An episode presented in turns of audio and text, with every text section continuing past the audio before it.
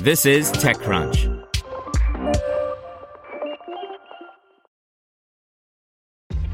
This episode is brought to you by ShipStation.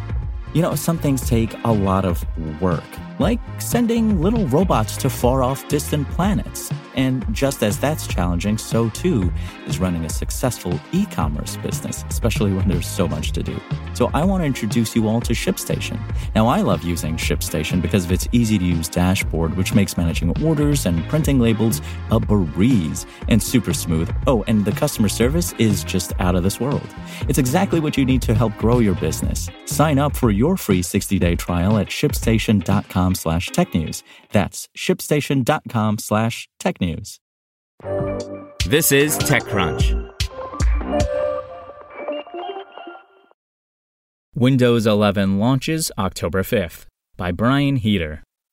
Microsoft offered a broad holiday 2021 release date when it announced Windows 11 back in June.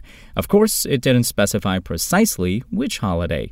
Perhaps the company was aiming for World Teachers' Day, a belated Sukkot, or an extremely early Halloween. After strongly implying a late October release a few months back, with some pointing to the 20th, the company this morning announced that the operating system is set to arrive October 5th. The date is undoubtedly on the early side of Microsoft's release window. The first major release since 2015 will be available as a free upgrade to users with an eligible PC running Windows 10. October 5th will also see the availability of the first systems shipping with Windows 11 preloaded. Frederic wrote up the first preview build when it became available through the Windows Insider Dev channel. He noted at the time, this is definitely more than just another biannual Windows 10 update with a few minor UI changes. Indeed, the company fittingly offers an 11 point blog post highlighting the major changes that will arrive in the October update. The first, and most immediately apparent, is one that has been around since that earliest preview build. The operating system's design has been refreshed for a cleaner feel throughout. That includes new snap layouts, groups and desktops designed to offer a more organized approach to multitasking. A number of the company's online services have been more deeply integrated into the OS. Microsoft 365 is built into the Start menu, offering up access to recently viewed files for more cross platform integration. Teams, meanwhile, has been added to the taskbar. Microsoft really wants you to use Teams, folks. You will find widgets there as well with quick access to information like news, weather, sports, and stocks.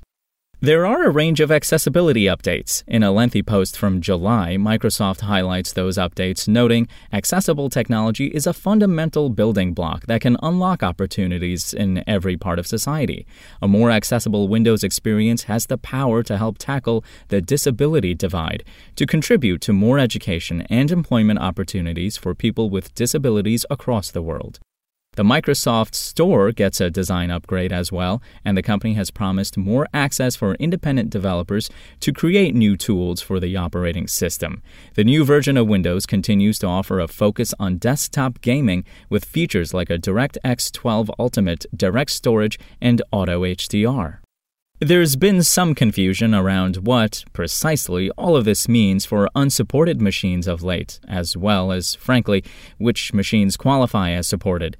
It was reported earlier this week that those systems that don't fall within Microsoft's parameters won't get Windows Update when the new operating system is installed manually. That's obviously a massive bummer given that the utility delivers security patches and other updates.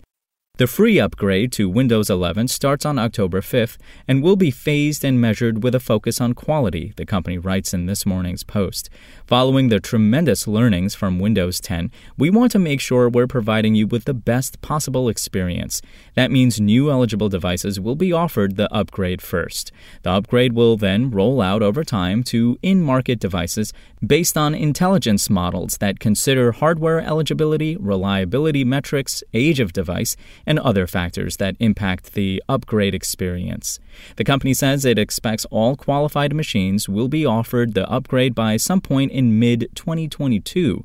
For those systems that aren't upgraded, Microsoft says it will continue supporting Windows 10 through October 14th, 2025. SpokenLayer. To hear everything you need to know about the week's top stories in tech from the people who wrote them, check out the TechCrunch podcast, hosted by me, TechCrunch managing editor Darrell Etherington. Each week, we go in depth on two or three of the week's top stories from in and around the startup ecosystem. And I'll be joined by the TechCrunch experts who covered them. They tell us why the news is so important and what they think matters most to you, our listeners, whether you're just interested in tech or that's where you make your living. New episodes drop every Saturday morning, so be sure to subscribe to the TechCrunch podcast wherever you listen to podcasts.